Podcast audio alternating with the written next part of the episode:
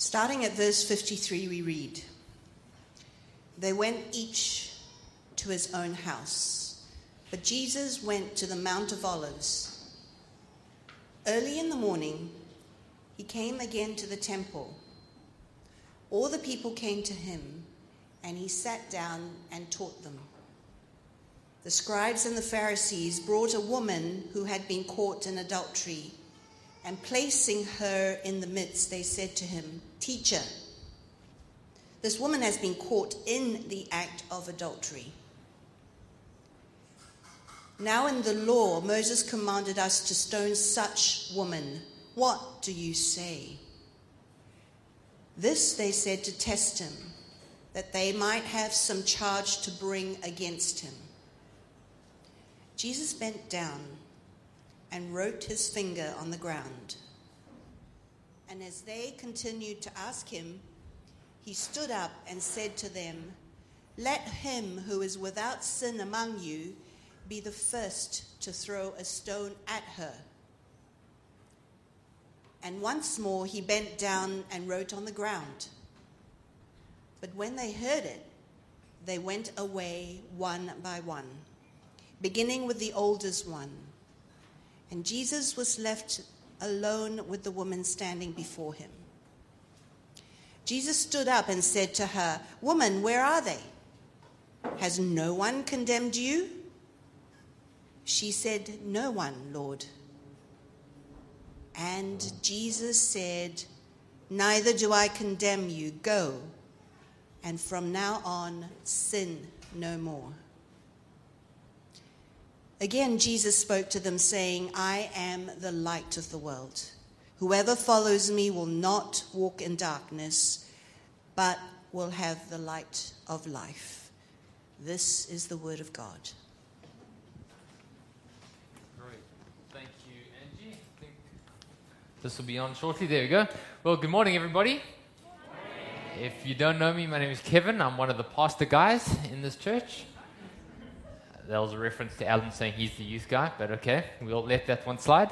Um, it's good to see you all, and uh, a warm welcome if you are new to Watermark this morning. Won't you join me? Let's pray together and ask God to speak to us from His Word. So, Father God, Lord Jesus Christ, Holy Spirit, the three in one, the triune God, we come before you this morning. As we've said so many times, we come to worship and adore you, to give you the praise that is due to your name. Father, we come to your word because we want your opinions and your word to shape our lives. We don't want to be shaped by the views of just our culture. We don't want our worldview to be shaped by our own hearts, God. We want our lives to be shaped by you. And so we come to your word this morning. Father, as we look at this passage, we pray that you will send the Holy Spirit to speak to us. God, we're not here to hear the opinions of man. We're not interested in uh, some new understanding or philosophy. We want to know what you have to say. And so come and speak to us, we pray. Come and open the eyes of our hearts to see you. God, I pray this morning we will understand the deep compassion and the tenderness of God. As Celeste read to us this morning from Psalm 103, that God, you you have compassion for us, you even exceeds that of a parent for their child. I pray we'll know that and we'll experience that this morning. God, I pray that we'll experience the wonder of the gospel again. And I pray that God will experience you calling us to walk in freedom and joy. And so come and have your way, Lord, we pray. In your wonderful and your gracious name, amen. So, as uh, Oscar reminded us, we are doing this series called Gender, Sex, Relationships, and God, and we are on the final one. Today is the last one of those series. And we've been looking at these really important topics or themes over the last five weeks or so. And the reason we've done that is twofold. One of the reasons is because these are themes or topics that our culture speaks about all the time. And we want to have our views shaped by what God's word says more so than what culture has to say. We don't just, these really important topics, we don't want our worldview shaped by Netflix or social media. We want to say, what is the God that made us? What does He have to say about these topics? A Christian is not just someone who intellectually believes that God exists or that Jesus was a real man. A Christian is someone who's coming to say, God, my life is, is belongs to you. I've surrendered my life to you. I've been transferred from the kingdom of my, my own kingdom to the kingdom of God. And so, Lord, you come and, and shape my life. You come and lead me and guide me. And so we've been looking at these topics for that reason. But the other reason we've been looking at these topics is because these things of marriage and sex and gender identity and, and sexual attraction and singleness and gender uh, identity and dysphoria, these aren't just theoretical ideas. These aren't just some theory. These are really real things that all of us grapple with. And these are areas that also have the tendency to cause the most pain in our lives and the most heartache. As Chris mentioned a few weeks ago, when it comes to relationships and sexuality, all of us are both sinners and sufferers to varying degrees. And so, what that means is every one of us needs to experience the redemptive, healing grace of Christ in these areas of our lives. And so, we've been looking at these topics for the last couple of weeks. Now, some of us may carry real shame in these areas of our lives, maybe because of stuff that we've done, maybe because of what has been done to us. For all of us, the easiest thing in the world, the temptation is just to bury it in the past, to try and just move on with life and pretend that uh, it's not there. But I think all of us know that that doesn't really help, right?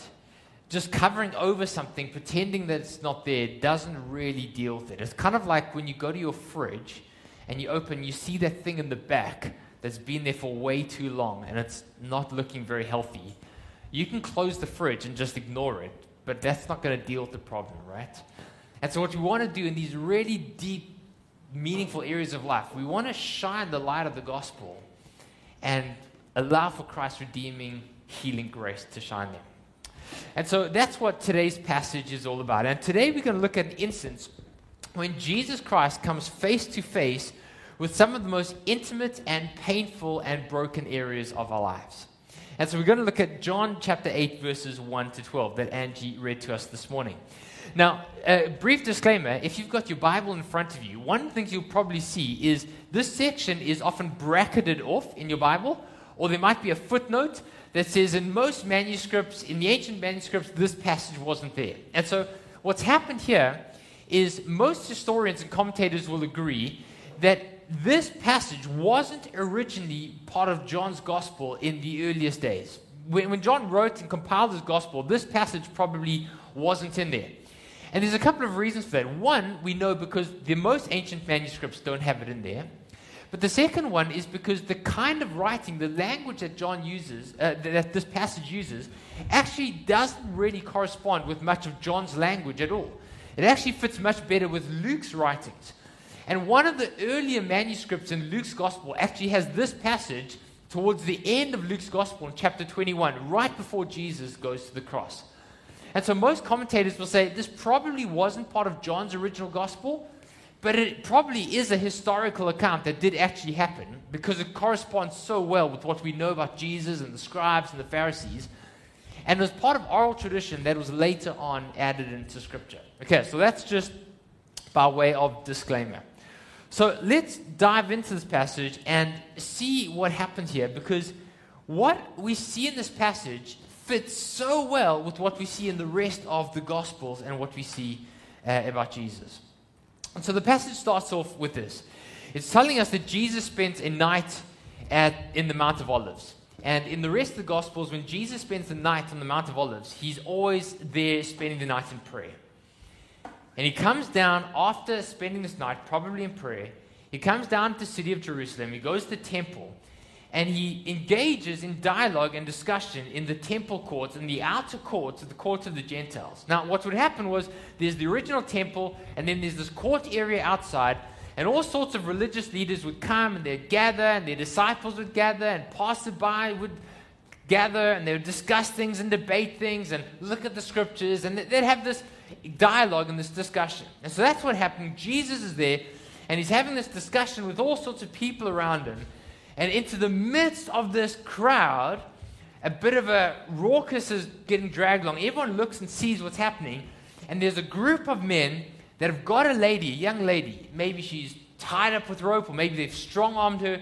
they drag her into the crowd of people and they throw her at Jesus' feet. And they say, Teacher, we know what God said.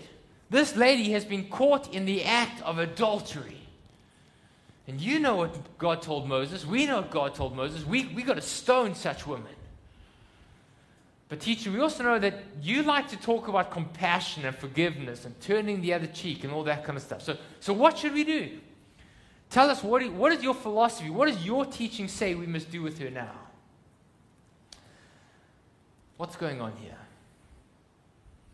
Well, verse 6 actually tells us because look at verse 6. It says, They said this to test him, that they might have some charge to bring against him. In other words, they're setting a trap for Jesus. And it's a good trap because what's happened here is that no matter how Jesus answers, one way or the other, he's going to get himself in trouble, right? If Jesus, on the one hand, says, Oh, well, that's a little harsh. I mean, come on, we've all made mistakes around here. None of us are perfect. Uh, she's a first time offender. Let, us just, let's just let her go. Then that'll confirm their suspicions that Jesus doesn't take God's word very seriously. Remember, Jesus has already got them on edge because of the way that he treats the Sabbath, the way that he welcomes sinners, he touches lepers, unclean people. Um, Jesus welcomes people, he has meals with prostitutes and, and tax collectors. So they're really suspicious of him and they don't think he's very serious about God's word. And so if Jesus is kind of saying, oh, let's just be gracious, then they feel like they can nail him. They can confirm their suspicions that Jesus is a heretic, He's a false teacher, and they can reject him and denounce him. But if, on the other hand, Jesus says, Oh, you're right, that's what God's word says, I guess we better honor God's word. Let, let's get our stones and let's go and stone her now. Well, they know that Jesus has a following amongst particularly the common people, the people that don't fit the boxes of the religious people. Those that are marginalized and are often ostracized on society those are the ones that love Jesus. So if Jesus says, okay, let's go stone her, he's going to be discredited amongst the very people that are following him. And so, on one hand, this is Jesus' dilemma uphold the law, and he discredits himself amongst the people who, with whom he's established a following. Deny what God has said to his people in the Old Testament, and he'll discredit himself amongst the religious leaders, and they can denounce him.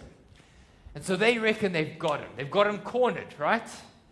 Except, of course, they haven't got him because this is Jesus, and Jesus is perfect. And so in this passage, I think God wants to show us a couple of things. And the first thing he wants to show us is the heart of sin. The heart of sin. In this passage, we see sin manifested in different ways. There's the obvious sin of the lady and her adultery, right? Okay, we'll get there. But what Jesus wants us to see, there's something far more sinister, something far more dangerous that's going on underneath the surface. In a way, Jesus wants us to see the cancer of sin that's taking place in these religious leaders. You know, you and I all know that when you that it's possible to have cancer raging inside your body, and yet on the outside you look completely fine. You look healthy, you look fit, there's nothing wrong, but inside there's this battle going on within you. And what Jesus is doing here is he's holding up an x ray machine so that these religious leaders and all of us can see what's going on in, under the surface. He wants us to see the heart of sin. The symptoms, okay, cool, we'll get there, okay.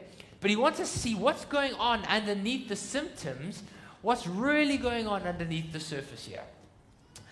And so here we have this outward and this inward realities to sin. And Jesus is going to show us that the inward reality, the hidden reality, is far more dangerous, far more insidious for followers of Jesus. Because Jesus is going to show us that what these guys are grappling with is not just sexual sin, it's the sin of self righteousness and pride. I got a friend uh, called Andrew Haslam. He leads a church in London. And many years ago, I remember listening to a podcast of his. And he said this He said, Christians don't just repent of their bad deeds, they repent of their good deeds done in self righteousness and pride. And when he said that, it hit me like a ton of bricks. I can still remember exactly where I was driving in Cape Town when I heard that. I thought, oh my goodness, that's profound. Christians don't just repent of our bad deeds, we repent of our good deeds that are done in self righteousness and pride. And what Andrew Haslam was showing us there is that sin is far more insidious. The, the sin of self righteousness and pride is far more dangerous than just what we do with our lives and what we, is outwardly manifest. And so notice a couple of things here with these religious leaders. Notice firstly their lack of compassion and their empathy. They, they, why did they bring the woman to Jesus in the first place? It wasn't because they are outraged at the moral decay of society. You know, people these days, really, the things they get up to. That's not why they bring the lady to Jesus. They've done it to set a trap. They don't care about her. They're using her as a tool. They're using this lady as an instrument for their own political means. They're using her as a trap so that they can trap Jesus for their own political agenda. They don't care rocks about this lady. They don't care if she dies or doesn't care. They don't care about her. Who they care about? They care about themselves. Notice also their partiality or their favoritism. The religious leaders, they come to Jesus and say, Oh, Jesus, we've got a problem. You know, Deuteronomy says, in such instances, we, we're going to have to stone the woman. We're going to have to drive the evil out of our community. That's true. But Deuteronomy also says that what about the guy? I mean, it's not only the lady that's guilty, the guy is not innocent in this situation. Both of them are condemned. But where's the guy? He's nowhere to be found. Why? Because they've got an agenda. They've got an agenda. They, their partiality, they're criticizing the one and they're turning a blind eye to the other. But most importantly, notice their duplicity. Notice how they are more aware of the sins of others their own insidious self righteousness going on in their own hearts. In the Old Testament, in order for someone to be condemned or convicted, you needed two witnesses, and two, at least two witnesses, eyewitnesses. And they had to be eyewitnesses. They couldn't you know, infer that this is probably what happened. They had to see the event. And so here they come to Jesus and they say, Jesus, this lady has been caught in the very act.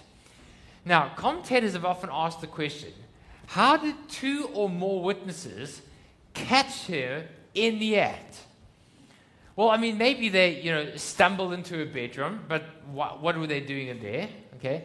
Maybe this couple were doing it in broad daylight. Okay, well, that's unlikely. I mean, think first century conservative Jewish values, unlikely. What could have been happening, we don't know it, but commentators have long suspected that what was actually happening is these religious leaders set her up as a trap. Maybe they got a guy, they said, listen, we'll pay you some money if you sleep with her, and we'll be watching, and we'll make sure that we'll storm in at the right moment.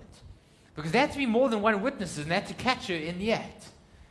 Now, part of why we know this possibly happened is because when Jesus says, Listen, the, the person amongst you that is without any sin, pick up the first stone, in, in Jewish culture, what that didn't mean was that anyone who's never sinned at all, because, I mean, then that would never apply, right? Nobody is sinless.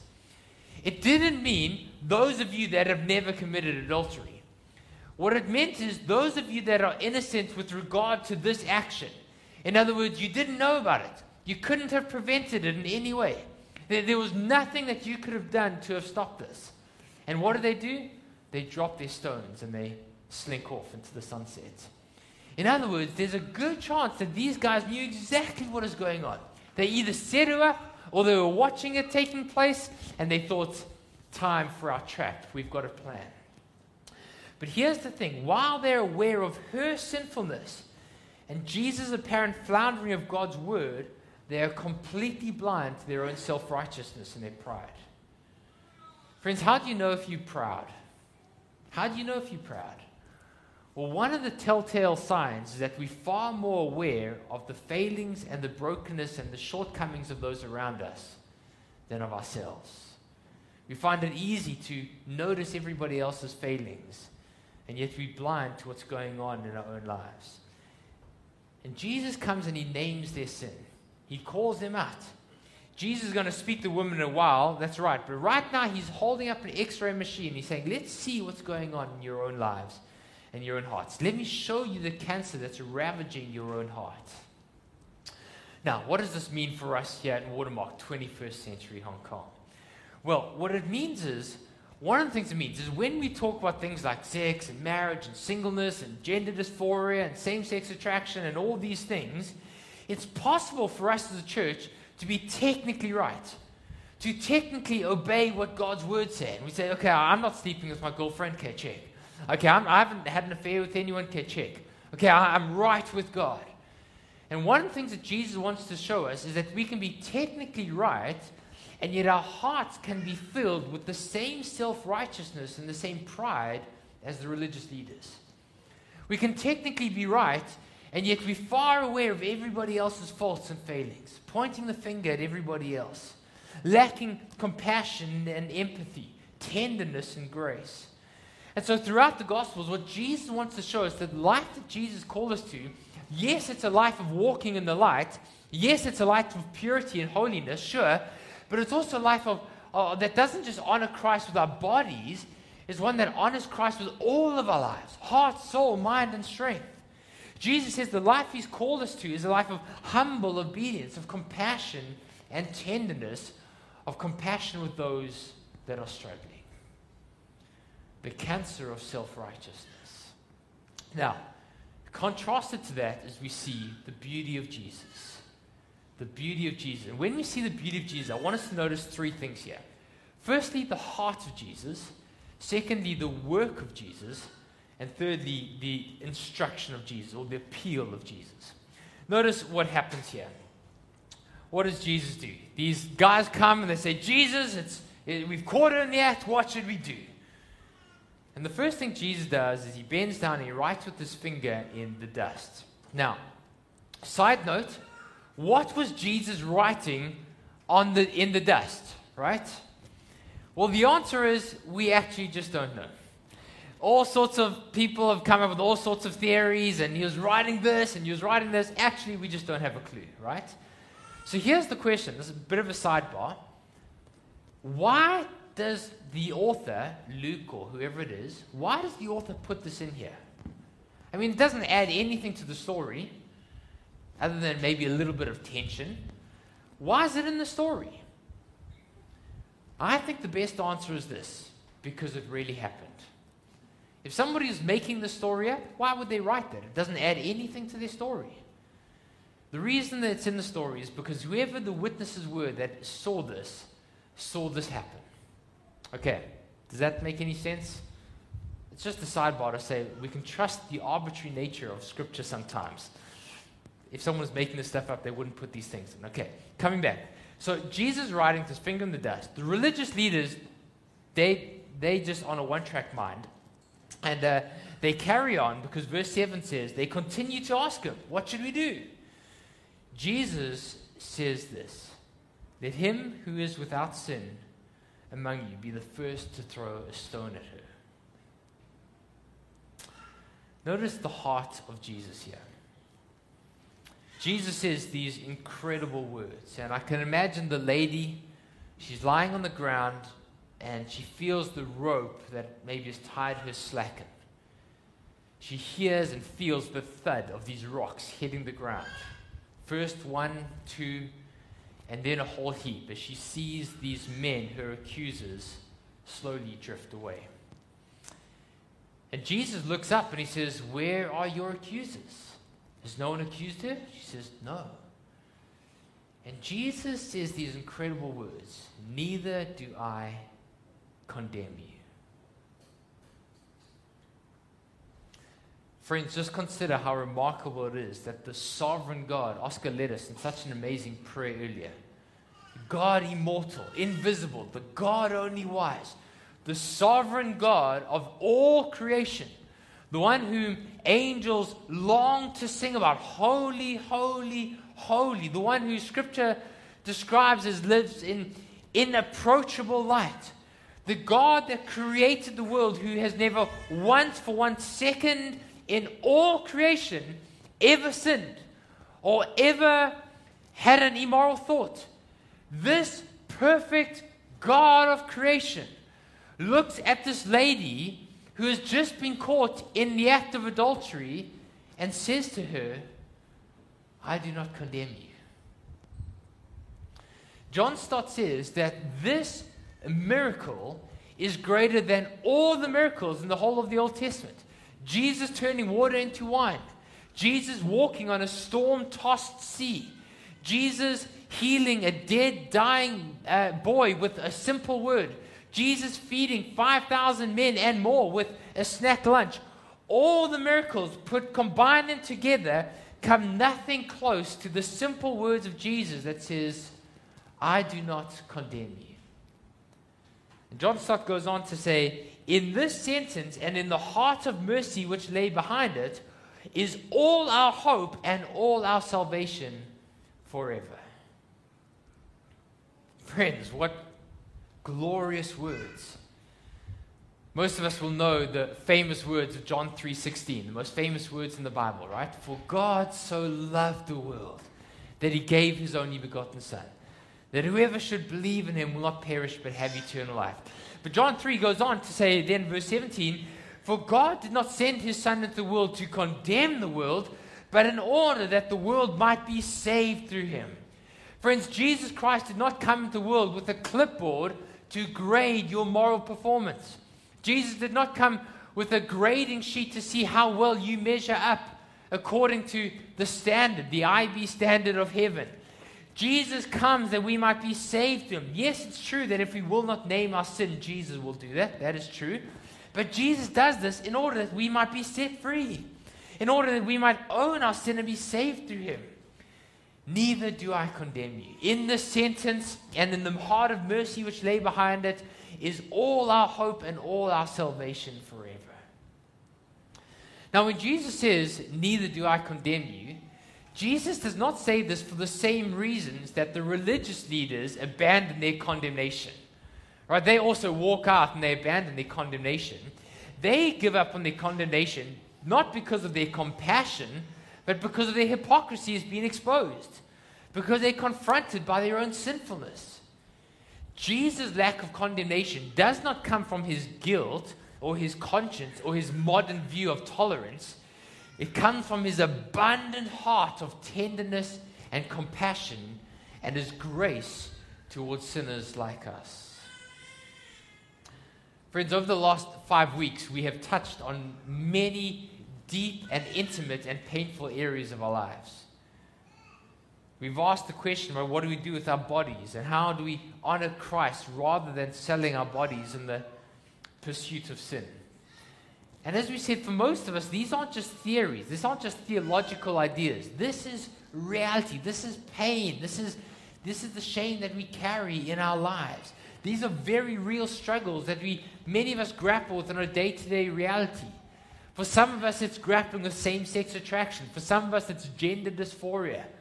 Friends, for some of us here, maybe you, you fell pregnant and you couldn't live with the, the shame of that, and so you've terminated that life inside of you, and now you live with the reality of that. Friends, for some of us, we've been unfaithful to our spouses. And for the rest of our lives, we'll live with the reality of that. Friends, for some of us, it's the addiction of porn that feels like a rope around our neck. And the truth is that all of us have compromised. All of us have made sacrifices. And probably all of us here have felt the hurt and the pain of those of others towards us. All of us are both sinners and sufferers.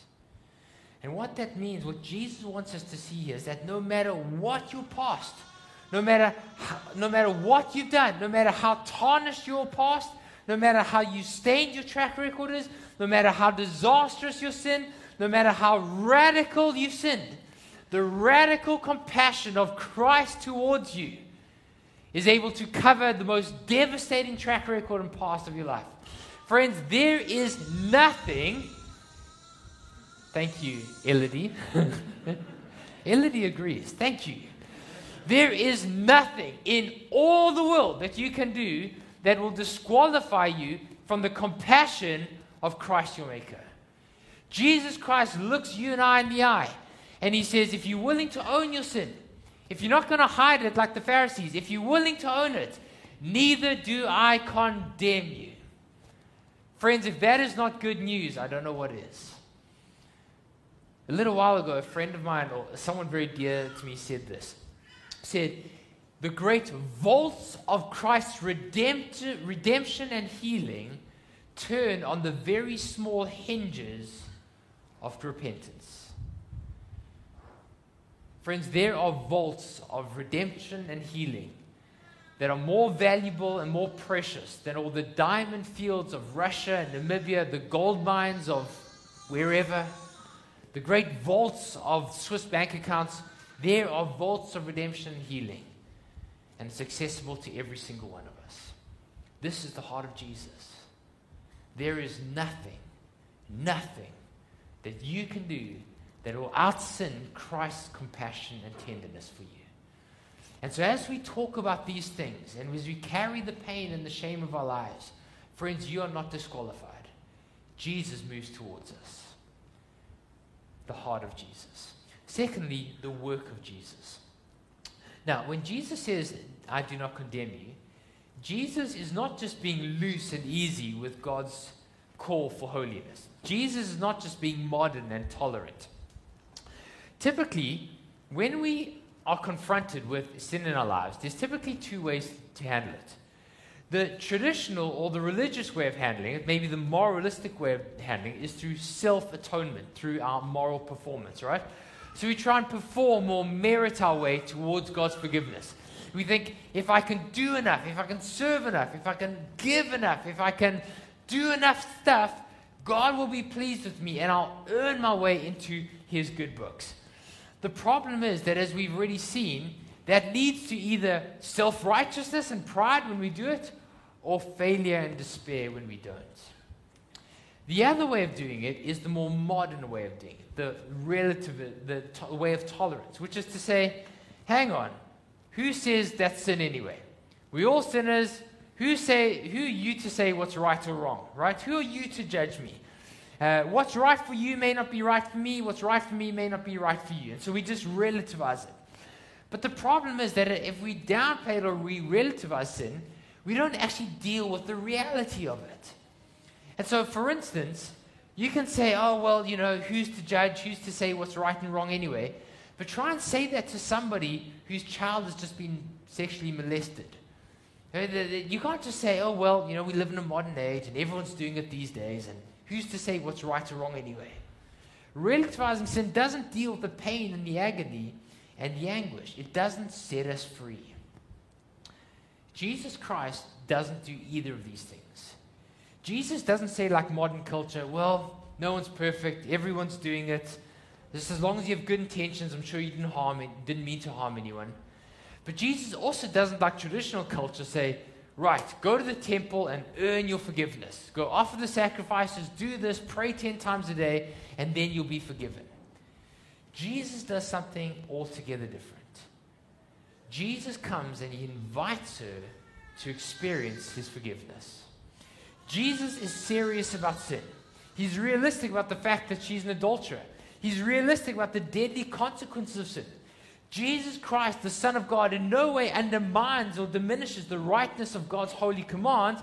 He's not downplaying the seriousness of sin. He calls her actions for what it is. Her guilt is real, but then he says, I do not condemn you.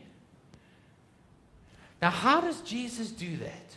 Why does Jesus say, I do not condemn you? Well, the one reason we already looked at is because of his unbelievable compassion, his tenderness. But the other reason is this because Jesus is going to take her guilt upon himself. Friends, it's not only the compassion of Jesus, it's the sacrifice of Jesus. You see, compassion is wonderful and compassion is amazing. But compassion doesn't bring about justice. Compassion doesn't justify God's righteous law. The reason Jesus could say those words and the reason Jesus could say those words to us is because in a few short days after saying this, Jesus Christ would go to the cross and he would take her condemnation, he would take our condemnation upon himself. Friends, God fully intended for the sin of adultery to be punished to the full extent that his righteousness and his justice demanded. And yet it was just that she would not bear the condemnation herself. Jesus Christ, the only sinless man, the one man in history who rightly could condemn her, does not condemn her because Jesus takes the condemnation upon himself. Jesus says, You are guilty, but you're not condemned. Because Jesus, who is not guilty, will himself be condemned. Jesus will allow himself to be condemned in her place, so that all those who hope in him and trust in him, though guilty, can go free. Friends, remember the words of Isaiah 53? Isaiah the prophet writes about this coming suffering servant, the one who will one day go to the cross, and he writes about him. He says, He will be wounded for our transgressions, he will be crushed for our iniquities. Upon him will be placed the punishment that will bring us peace, and with his stripes we will be healed. And we all, like sheep, have gone astray. We have turned away, every one of us, his own way. But the Lord has laid upon him the sin of us all. Friends, when Jesus speaks these stunning, these stunning words and says, I do not condemn you, it's not just because of the abundance of his niceness. It's not just because Jesus is a lovely old grandfather. It's not just because Jesus is overly nice or avoiding conflict. It's because in a few short days, he's going to go to Calvary. And the condemnation that she deserves and that we deserve will be placed upon him so that we can go free. Friends, the heart of compassion of Jesus, the work of Jesus on the cross. But then, thirdly and finally, the appeal of Jesus. Look at verse 10 and 11 with me. Jesus stands up and he says to her, Woman, where are your accusers? Has no one condemned you? She says, No one, Lord. Jesus says, Well, neither do I condemn you. Go and from now on, sin no more. I meant to say this earlier, but notice the order. Jesus does not say, Go and sin no more, and then you will not be condemned. That's how every religion in the world operates. It's how every moral philosophy in the world operates. Do the right thing, earn your stripes, meet the grade, you will not be condemned. Jesus doesn't say, Go and sin no more. And if you're good enough for the next six months, you will not be condemned. Jesus says, You are set free. Now go and sin no more.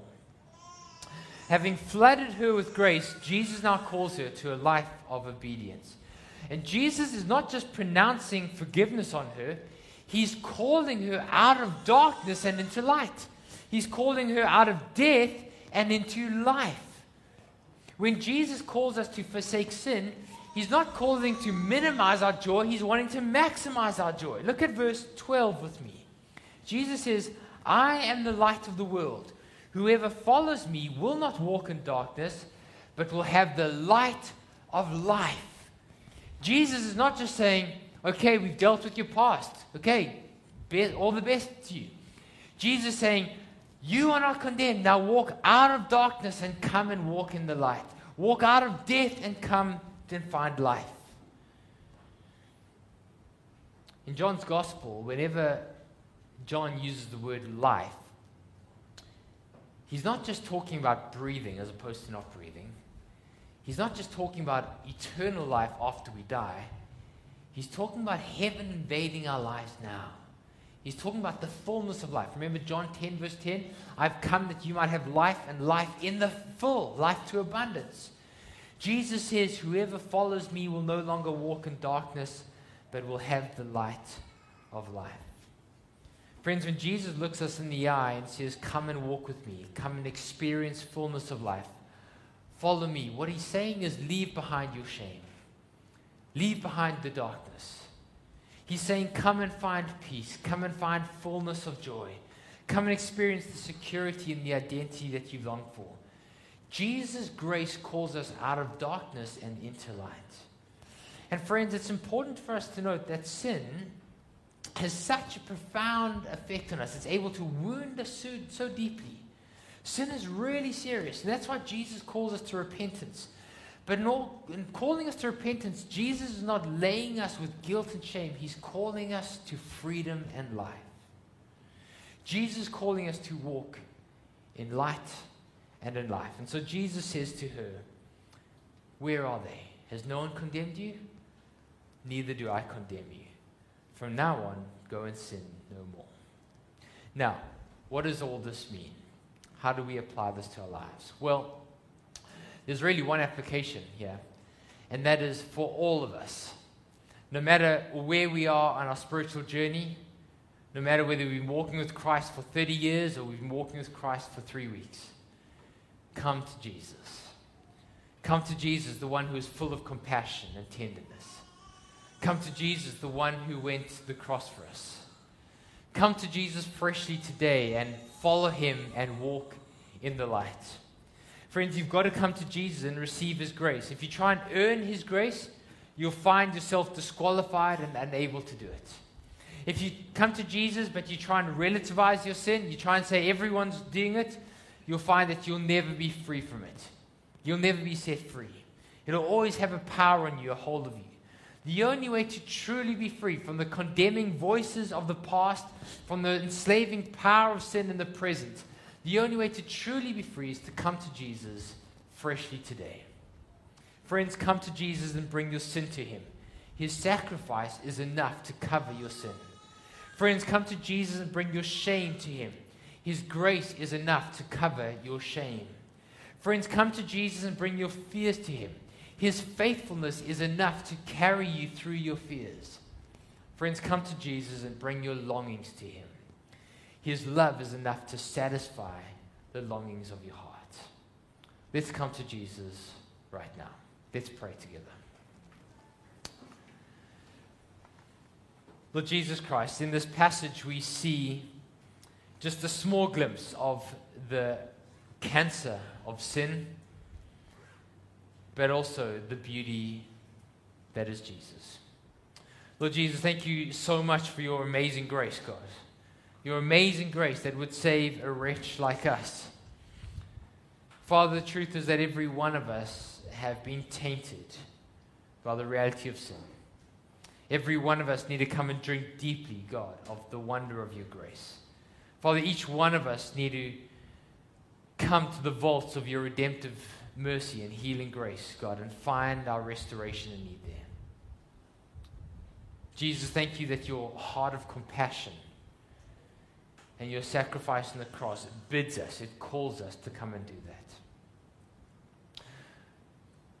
Lord, as we come to the communion table, I pray, Lord, that you, by your Spirit, will minister to us deeply. God, for those of us that carry guilt and shame, for those of us that have been walking in the dark, for those of us, God, that have been taking steps towards death rather than life. Jesus, won't you come and draw us, draw near to us now? Won't you come and heal us and redeem us, restore us and renew us? Come and call us back to yourself, we pray. In your wonderful and your gracious name, amen.